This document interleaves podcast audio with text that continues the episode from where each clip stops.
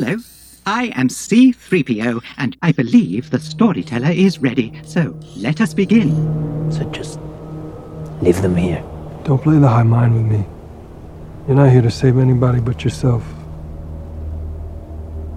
I saw the first minute you came into camp. You're just like me. We were born in the hole, and all we know is climbing over somebody else to get out. This week, the story is about the midway point of Andor, when we finally got to see the epic heist that's been teased for the last several weeks. Not only did it not disappoint for me anyway, but it provided a new excitement for the show that I've otherwise been struggling to connect to. And of course, we've talked about that. Ross, we've concluded another arc in the series now.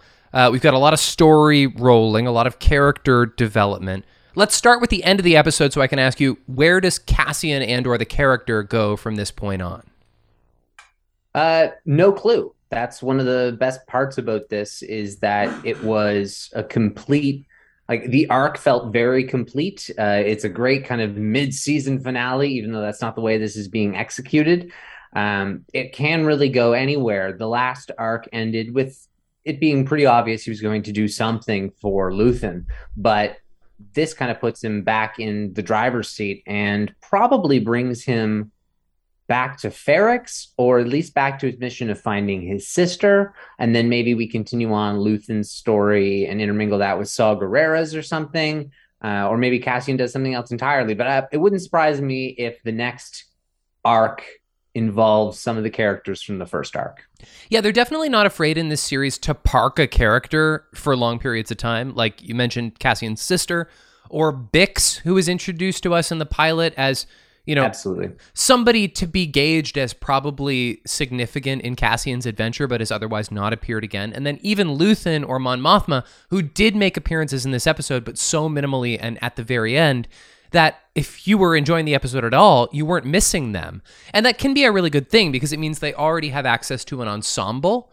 Um, but uh, it'd be interesting to see if they can deftly weave in and out of those characters um, throughout the whole series. Granted, there are some who we've been investing time with who we won't be seeing again. That's true. This episode, uh, I mean, we expected some people to die. I don't know if I expected as many people to die. It was a bloodbath. Was and it was uh, great in the fact that they really made the deaths unceremonious. There was no uh, lingering shot. There was no Tala holding the thermal detonator and going out in a slow motion while Obi Wan screams and a blast door shuts. True. Uh, it was wait a minute, did Gorn just get shot? Oh, I, okay, she's gone. Um, oh, there goes another. Like it, it was just like you you you had to kind of follow along, and like I just I I blinked, and then Nemik was pinned underneath all oh, yeah. Credits. What a brutal death! That's an unusual kind of death in Star Wars, by the way. Yeah, absolutely. But I thought it was great in the sense that it was you think you're home free. The character you think is going to die the most gets killed in a way that it almost it doesn't seem fair, but it, he's killed by the mission. Yep. Uh, and not by a blaster shot, and so it's almost like he's killed by his philosophy, which I guess is kind of a good thing for him. Uh, it would be it's almost the, the most righteous death that he can have. Yeah, you could also uh, say so that he was good. You could also say that he was just killed by the by their clumsiness like because they had to kind of scamper off in order to get away it was like it was quite frantic and they weren't able to secure the cargo, for example. Yeah, absolutely. I, I, it's interesting that they overall didn't really have their shit together on the mission, but they pulled it off pretty seamlessly. Yeah, it, it was one that there were parts of it that were extremely well planned and timed, and clearly they like they knew the imperial patterns. Um, there was a little bit of luck, uh, and then there was a little bit of bad luck. Uh, but it was overall, it was uh, it was a pretty cutthroat mission, start to finish, and uh, they kind of left a little bit of room for being frantic because they planned to either take prisoners or take no prisoners, and that's kind of a little bit up for debate as well. But it was it was overall it was a, a, a pretty intense mission. Uh, can we be a little clearer about our opinions about this episode? Because I would love an opportunity to say that I friggin' loved it. It's like yeah, it it's like great. a different show. It finally felt like Star Wars to me, and there was drama and there was good dialogue, and it was frankly, it was intelligible. I I understood the plot that was happening, and maybe that makes me kind of basic and like I I don't know. Maybe I'd be uh, uh, my time would be better served doing a Fast and Furious podcast or something because I I, I just kind of in I enjoyed it for what it was, and we got traditional Star Wars imagery. It didn't feel like it was wasting my time. Thank God. I actually, I really, really love the episode. I still didn't feel very like it. It hit a lot of Star Wars buttons. Interesting. Uh, it was great to see one alien Yeah. on screen for Alien longer Doctor. than 0.5 seconds. A lot of TIE Doc fighters. Ock was really interesting. Uh, there were a lot of Tie fighters, and they were cool, and they sounded incredible. And there, those were some really good shots uh, when they were kind of flying through the eye, and uh, there was some good kind of harkens back to Rogue One with climb, and he almost sounded exactly like K2 when he was saying these kind of lines to Cassian and just barking the orders the same way that uh, Nemik was doing, the same way K2 was. And so there was some of those kind of good reference points, but it still didn't feel super Star Warsy to me. It felt uh, maybe a little bit more so than some episodes, but that doesn't mean I didn't really, really love it. And uh, it still hit on a lot of Star Wars themes, selfishness and selflessness, uh, hope versus hopelessness. That's the first thing that's brought up in the episode Yeah. uh, between Cassian and Nemik. And just this overall burgeoning rebellion uh, and kind of the shockwave that that has from the galaxy and the fact that kind of a small band can can do a lot more than what they're expected and what's expected of them and so it really hit on a lot of the great star wars themes uh, i meant more so i guess visually that it didn't it still didn't quite strike me in a star wars way but in the same vein it was also visually maybe the most impressive thing Yeah. that has been done on star wars It was TV. cinematic. it was incredible Yes. The, the the the one the sky lights up with all the blue. That was like absolutely cinema at its at its finest, at least in terms of home entertainment. And another thing that's not necessarily Star Wars related, but uh, I've been coming back to a lot is that there was a lot of present uh, spy film imagery, like you know, uh, Cinta climbing up the ladder and like trying to keep quiet and listening in while the guards are having a chat. And I think we even have some like lowering down on on like a wire and like it really felt like a like a break in especially in the first half that's what kept me interested and then the second half was all escape action and so that was good too. Um what do you think was the significance of focusing so much on the Dhani people which are like not previously focused on at all but they're like an indigenous group of people to Aldhani um actually they're referred to as pilgrims and they they zero in a lot on this leader and then at the end we get a close up on a single tear which i guess is meant to symbolize that like you know evil is prevailing here in the galaxy. Does it mean that they're doomed? Do they represent a lot of um less fortunate people in the galaxy? Oh, I definitely think they're a representation of just the empire's ability to kind of just destroy a community. The the tier is one that maybe I'm misremembering it. I only remember uh, kind of like a tear that I I interpreted as like, oh my god, this is so beautiful because they Maybe. were watching the eye. That's that's really all I saw from it. Uh, I thought it was really interesting that it shows a complete like a society at peace, even though they've been completely downtrodden to the fullest extent, the same way that the rebels have. They're at peace and at the same time being taken advantage of entirely, but because of their passiv- passivism uh, by the empire. And that's why this group of rebels, it's almost like you have to look at them with an even closer lens because it makes you question okay, wait a minute, they just kidnapped a kid. They're taking Yeah. like these people hostage. It just adds an extra level of, I guess, gray to our main characters and making the audience question is what are like, are they really doing the right thing here? They're not helping anyone directly. They're robbing uh, the empire and not really caring about the consequences of any of the actions, but thinking purely about the big picture uh, and not necessarily the people. And then that has obviously, of course, ripple effects with the people that directly get injured in this episode. That's a great observation, and maybe a better word for the Dhani people here uh, than peace would be acceptance. Like this is something the rebels could Yeah. be doing rather than trying to to run amok and steal and make some kind of political statement. Maybe they could just like you know go on with their way, um, and and let the chips fall as they do. Uh, it was pretty sad. I, I found their um, depiction to be kind of depressing. Yeah, I mean, you're not supposed to. That's not necessarily the well. It's it's not the right answer, but it goes to make you question that sometimes the right answer is really, really hard if if it means doing a lot of wrong things, and then ultimately that is the character of Cassian Andor in a pinch. It's this character who's doing all of the wrong things for the right reasons, and if you look at each individual action, it's terrible. Each individual impact, it's terrible, but overall all for the right reason. It's all for the bigger impact, and it's necessary. I guess I don't know if I really see him being capital T terrible in this show. I think that like he's brooding and he and he'll like you know kill a guy if he thinks he has to, and I don't just mean um, Skeen. Is that his name? Um, Yep. Like it happens earlier in the episode too, and we've seen it happen with the character before. But like invariably, in without exception, you would do the same if you're in that instance. So I really don't know if I'm totally buying Cassian as this like dark anti-hero Tony Soprano character. I don't I don't think he is that. I just think that he gets put in a lot of unfortunate situations where he has to survive.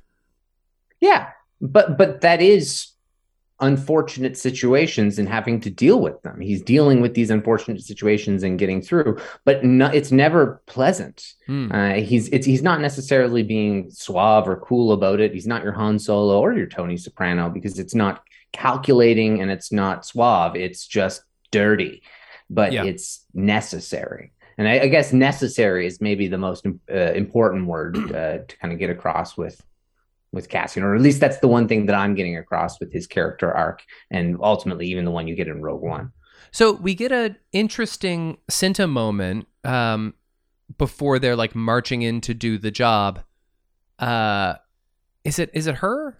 Yeah, she likes to give orders. He comments that she likes to give orders, and and Skeen says, uh, "You don't know, do you?" And he says, "What do you mean?" And he says, um, "Oh, we're talking about Taramyn. Taramyn No. used to be a um, he used to be a stormtrooper, and yeah, and uh, then she ties into that story somehow that like her whole family got killed by stormtroopers and like maybe by his stormtroopers which does raise the question of like why she would be involved with him um I don't think um, it was by his stormtroopers. that's kind of how i se. read it i mean it wouldn't make sense so so maybe you're right but um I think it's just the representation that they're all just every stormtrooper is the same, sort of.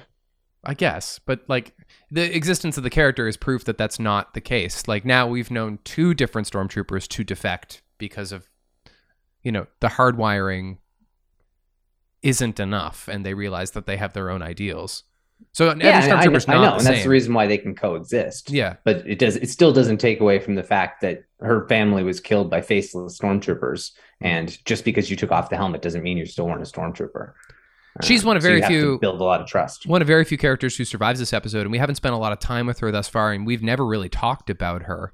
Um, I don't know if she's going to make a return. It would be surprising if she didn't, considering almost certainly Vel is going to make a return, um, and so probably the two of them together. But like, that's it. The rest of them gone. so then there's the the big kind of exciting part of the episode is the the casual quiet moment while Nemik's getting operated on and Skeen just decides to bring up we could steal it and split it 50-50 and it's a complete shock to you. But then this conversation just continues to trickle on and it was by a landslide the best part of the episode for me. Yeah. Uh, i just l- loved how exciting it was. The entire episode was very tense uh, and i felt tense watching it but this was exciting and a really surprising twist but a, and a very satisfying one and one that while surprising it's exactly what Cassian says. Like, no, I don't believe that.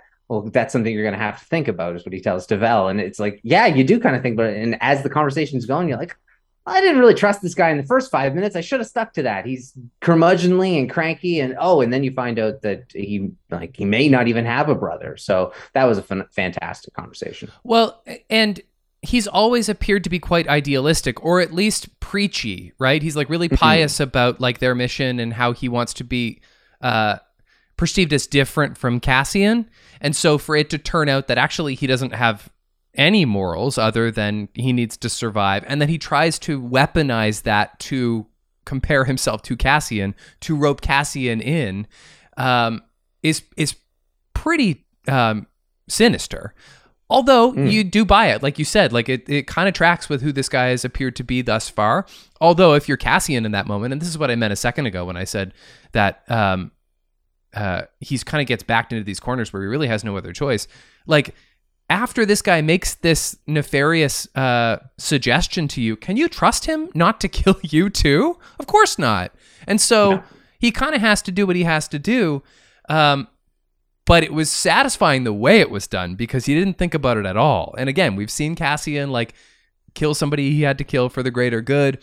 Uh, this one was was and also by the way you're not watching house of the dragon but there's a really fast and slightly unexpected kill because somebody was running their tongue a little bit too much in this week's episode and so it really kind of partners well with that not as gory as you can imagine but a guy who should have shut up five minutes ago just dies real fast and it, it you kind of jump out of your seat when it happens Yeah, it was a really great moment, uh, and it also makes you think about all of his actions differently.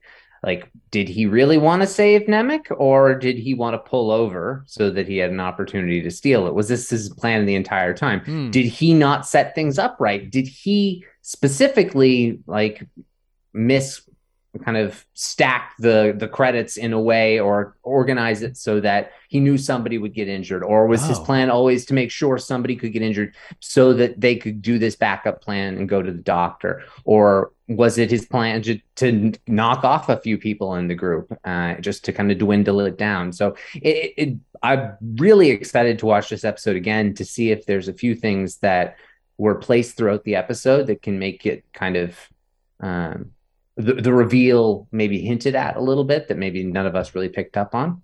Now, what about the the manifesto, which was kind of left to Cassian? I mean, Nemik, who appeared to kind of have a friendship with Skeen, chose not to leave it with Skeen, and so maybe he didn't really trust him especially either, and he sees something in Cassian. Um, how is that going to play a role in the show going forward? Is he going to gain some wisdom from from Nemik's writings that's going to inform him as a character? Yeah, I, I, I think definitely whether it's uh, a, a quote here or a quote there or something that um, kind of ropes everything back into the ideals of joining the rebellion. Uh, something I, I I don't know why, but I feel like there's going to be a good Rogue One tie in there. The way that they talked about um, feeling hopeless and um, this being something that Cassian will need to kind of refer back to in in a darker point to make him see the the bigger picture. And so uh, I think it's a good plot device. Uh, it makes some sense uh, that he was going to leave it with Cassian, who's the the potential disciple. He's the lost soul of all of them, as opposed to being somebody who's who's clearly hardwired uh, and thus isn't as impressionable. Uh, so I guess that's maybe Nemik's goal with it is that this is a kind of a hail mary that Cassian could still be changed for the bigger picture. Vel doesn't need it, and Skeen's too much of his own thing. But maybe Cassian could could see some hope, and maybe that'll kind of inform his character moving forward. We probably should talk about the Imperial family that gets taken hostage. Um, Mm. By the way, really impressive acting on the part of like the husband and the wife. I'm not sure what that like general character's name is, but like he he really falls from grace in this episode in uh, kind of a spectacular way. You don't get to see uh, within the Star Wars uh, uh, bad guy milieu very often, and that his wife is just uh, she's beside herself, just trying to protect her family like we see those emotions in Star Wars, but never from the bad guys. In fact, we never see or even consider that there are families behind the bad guys in Star Wars. And so it was it was interesting to see the dynamic shifted in this way. I'm not sure if I have any like rich observations about it. It was just kind of cool to see. Yeah, I don't have any rich observations either. Uh, somebody did point out in a podcast that he dies like of a heart attack the within 20 minutes of doing work where he mocks all of these people for their kind of rural lifestyle and not being as civilized as him, whereas he has no idea of what's needed for a society to function properly. And the Right. first time he has to do a lick of physical work, it literally kills him. Yeah. and like they, it doesn't. He doesn't even have to get shot by a rebel or anything. Uh, but he, yeah, he deserves his fate because he just sucks. He's an asshole to his kid and his wife, uh, and he's just he's so fat and satisfied, as Cassian says in the trailer uh, and in one of the earlier episodes. And uh, he's just your prototypical imperial and uh it was it was great to see him fall from grace i i thought it was uh it was a fun kind of watch and while there was not really much if any levity in the episode this would maybe be where it was uh in that it was worth a, an occasional little snicker or what his, his wife said was pretty funny uh just in terms of uh seeing him on his best behavior uh, when he like he wants them to be all um, acting a certain way. I just I thought that was funny. But, yeah, uh, and there was a good, I won't remember the quote, but there's a good bit of dialogue when I think he realizes that the coup is happening and he says to Gorn, You'll, I think it's Gorn, you'll hang for this. Mhm. And Gorn says something to the effect of, All these years working for you, my punishment could be far worse, or something like that. It's not at all what he Yes. says, but it's something to that spirit. I think it's seven years serving you, and I deserve far worse. Yeah, that's right. And that's, yeah, or something very close to that. But yeah, and and that's a great line. And Gorn was a really good character. yeah. I would like to learn some more about Gorn. It's disappointing that he died. I think I think he'd be a really cool rebel, but at this point, I don't know if actually there is a whole lot more to his story. Uh, and that's a, that's extra sad because it was very unceremonious and his life was sad. He made a great realization uh, and turned on the empire, but died in the process. And so, Uh, and I don't think we saw Syril at all in this episode. We saw Dedra, Nope. but very briefly. Uh, just walking. and we did see a, an interesting Mon Mothma scene where she's like delivering, she's like holding the floor in the Senate, and but only sort of. Yeah, she like doesn't have the respect of anybody. In fact, people are kind of leaving, and I wasn't sure exactly what was happening there. I mean, other than that, people are are kind of cluing into the fact that the Senate is. You can't do anything here, so why are you trying so hard? Why are you being such a try hard, Mon Mothma? Like, I'm I'm going to lunch early because clearly nothing we do here has any kind of like democratic um, significance. Is, am I right about that, or was there a specific event occurring? I, I think it was uh, people were getting notification that uh, the empire was robbed of eighty million dollars. Sure, I think yeah. that was kind of the because Sheila had to look at like a tablet, but at the same time, everything you're saying was still valid because the the Senate was in general empty. There, it was the, Right, the yeah. few people who were there were leaving, uh, but overall, she was speaking to nobody. It looked like you know a real Senate, whereas nobody showed up, and it's just one person, you know, trying to push something through, and nobody's listening, and it's almost like she's filibustering to try and keep things going, but just nobody cares at this point. And it's such a great, it's so sad, but it's a great comparison to the Padme speeches Yeah. in the prequels in the way that it's full and it's preaching a similar message, but now nobody listens. It's such an interesting thing to get to witness within Star Wars, and just it's like a cool thing for a character to experience uh, before she decides that a real change has to come. Like, a, of course, this would happen before there's some kind of like great political revolution. Um, and I never would have imagined for like you know my decades as a Star Wars fan that I would find Mon Mothma to be this deeply interesting, but I do. There's no question she's my favorite character in the show. Just from like a Star Wars standpoint, I'm I'm she is what kind of glues everything back into like the greater timeline. Um, and you know the other thing that's ironic is that I find the politics, the intergalactic politics, to be the the most riveting part of the story, which was not always how we felt.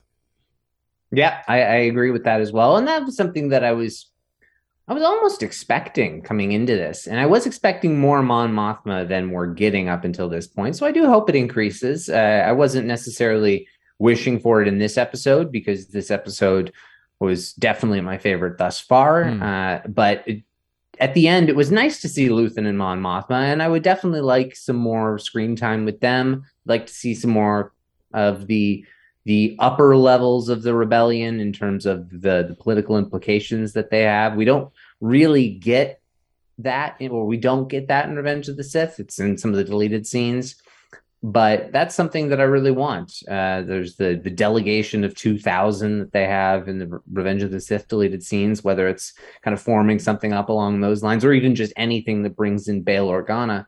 Uh, I would I would really like to see that. That would definitely start to make things feel a little bit more Star Warsy, and I don't want to make it feel like it just needs to be familiar characters all the time. No. But even in the Senate, uh, there was no one up close who was an alien, and there was maybe I think three that I could make out that were aliens in their like fuzzy outlines. Uh, it was still mostly people, and that might be one of the big ones in, in this series thus far that uh, is uh, pulling me out. Is that there's there's just not enough. There aren't enough aliens to make it feel fully like Star Wars. Yeah, and that's only sometimes explainable. Like you make a good point that can't really happen within the burglars because they have to look like imperial officers and stuff. But like it does seem like a huge uh, a huge missing piece of the show. And it's also deliberate, so that's confusing. Like why are they making this choice so actively? Um, we should talk briefly about the the Luthen sequence. So we cut back to him. He's working in his shop. He's kind of just like slinging some bull with the customer who's going to buy a piece of jewelry um, when he overhears from another customer who's like reading the news on a tablet um, about the robbery on Aldhani. And so he's kind of flustered at first. He is intent on not emoting in the face and he asks to go look out back for something. And once he's out there and alone, he lets out this pretty creepy laugh. Like this this kind of weird like laugh of success. I guess he's happy because it means his job got done. But also like again, what the fuck is the matter with this guy? Who what, like why do you behave this way? What do you want? Are your intentions pure? What do you want is Yeah. definitely what I'm really curious about. I do believe that his intentions are aligned for the most part I, I, with the rebels. I don't know if he's an extremist or not. Uh, he might be more extreme than Saw Gerrera. We don't know that. He could be an absolute batshit mercenary uh, and wants the rebellion to do the worst things ever. But he was, he just seemed like a holy fuck. I can't believe it worked. Uh, and it was like this Hail Mary, and it makes you feel a little bit like, was everybody um, supposed to die, and this was just a happy kind of woohoo, it worked. You kind of thought he maybe had like a, a good rapport with Vel, but at the same time, I got the expect, uh, got sorry, the reaction from that that he did not expect it to work, Right. uh, and so he was just kind of dumbfoundedly excited that it did. I know that the show is going to do some time jumping. I I think we're to assume that that's between seasons. Is it out of the question that there's a time jump between episode six and seven? Only a couple months that would be the maximum that it could be. Okay. uh, i think it's supposed to take place generally over a year uh, so that actually should imply that a couple months is going to pass at some point between either this arc or the next one. It would make a ton of sense if it's between these two right here to show that Cassian's been maybe laying low using his 170 to 200000 credits Yeah. um, as kind of just his ability to to get by and maybe still looking for his sister. Maybe maybe the next episode starts the same way the first episode did, and it's him walking into a brothel, uh, but on a different planet, Mm. and uh, he's looking for a sister there. Do you have any other thoughts about this episode? I, it was a really good one. I watched it in two halves, and I um was pretty quickly just kind of like revitalized, and now I'm like not dreading watching the next one, which is a word I shouldn't have to use in talking about Star Wars. But I'm relieved, if anything, to have enjoyed this. I mean, that's totally fair, though. It's something that you want to be able to enjoy. And if you're not really enjoying it, you don't want to also artificially try to make yourself enjoy it. But sometimes I do find that um, whether it's specifically trying to think on something or watching it again or having a conversation about it or listening to a podcast, it, has allowed me in some cases to enjoy some of the episodes a little bit more. In some cases, not. It doesn't really add anything to it because I don't feel like there was really that much there. And some people are are reaching on some of like when the way people talked about the first three episodes, like they were all gold. Yeah. I just I don't get that. They weren't all gold. Um, I don't remember anything that happened in episode two right now. I literally can tell you nothing that happened in episode two. Right. Um, and that's, in, in my opinion, that goes to show that there's at least some weird way in which this is being delivered to us. Um, but this one was was really interesting. It makes me want to come back for more. Uh, I thought the pacing of the episode was really good. Um, it was, yeah, it was really exciting. I, I, in in kind of thinking back to a few things, the Aldhani should have been uh, aliens. There's there's a way right there to make this feel a little bit more like Star Wars. Well, I guess yeah, yeah. There's really no way that that can't work. Uh, that would make a lot of sense. And also, they're they're downtrodden, and uh, the Empire particularly hates uh, aliens, and so that could have worked. Um, other than that, uh, yeah, it was interesting to learn that uh, Taramyn was a stormtrooper. Um, I'll be interested to see if we see Vel again. We will. And uh, yeah, yeah, probably. Um, but that was yeah, that's kind of the the main takeaways for the episode for me. Anything in the news we should hit on? Uh, not a ton, but there are a couple things. Uh, there's going to be uh, an Inquisitor book. Uh, it's called Inquisitor: Rise of the Red Blade. Uh, so that's kind of interesting. It's talking about uh, the Inquisitor that was like in, I think, one or two comic books, uh, and literally nobody knows anything about. So it's kind of like they pulled the most just random Inquisitor and said, "Yeah, let's give this character a backstory."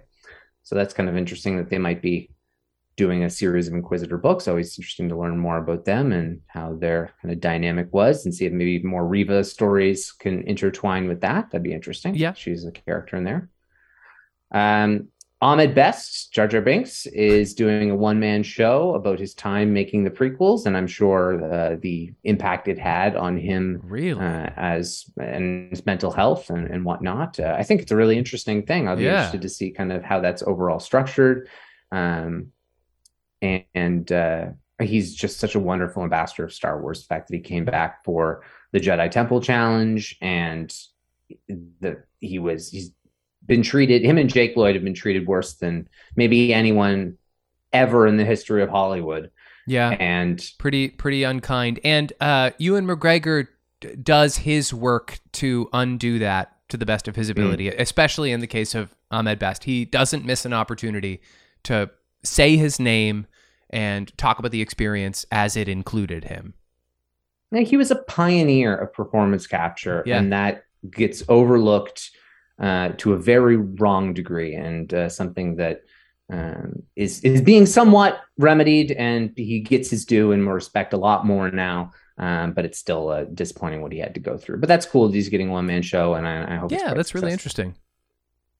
Uh, only other thing would be that there are a lot of games in development, and uh, Star Wars wants to make more. They want to get uh, games, video games, out on kind of like a six month basis. So they have two games a year, one really big tentpole and one maybe smaller game. Uh, and so that's really exciting now that they're not uh, exclusively dealing with uh, EA. They had like a 10 year contract with them that I think ends next year um, that kind of allows them to uh, release games with from different studios, and so we'll get some more interesting and uh, diverse Star Wars games moving forward, which is which is exciting. Because that's a that is definitely a, a severely lacking element of Yeah. Disney Star Wars. Makes no sense. All right. Well, we want to hear your thoughts on this episode of Andor. Um, please uh, always tweet at recorder66 or email recorder66podcast at gmail.com. Uh, be, fur- be sure to rate and review on whatever podcast app you're using, or if you're with us on YouTube, be sure to like and subscribe. Of course, we'll be back next week uh, with all of our thoughts on episode seven. We're into the back nine, which is actually the back six on Andor. Uh, and so we'll see if it. Uh, can hold where it it it reached for this week. Uh, I certainly hope so. Until we are together again. May the Force be with you.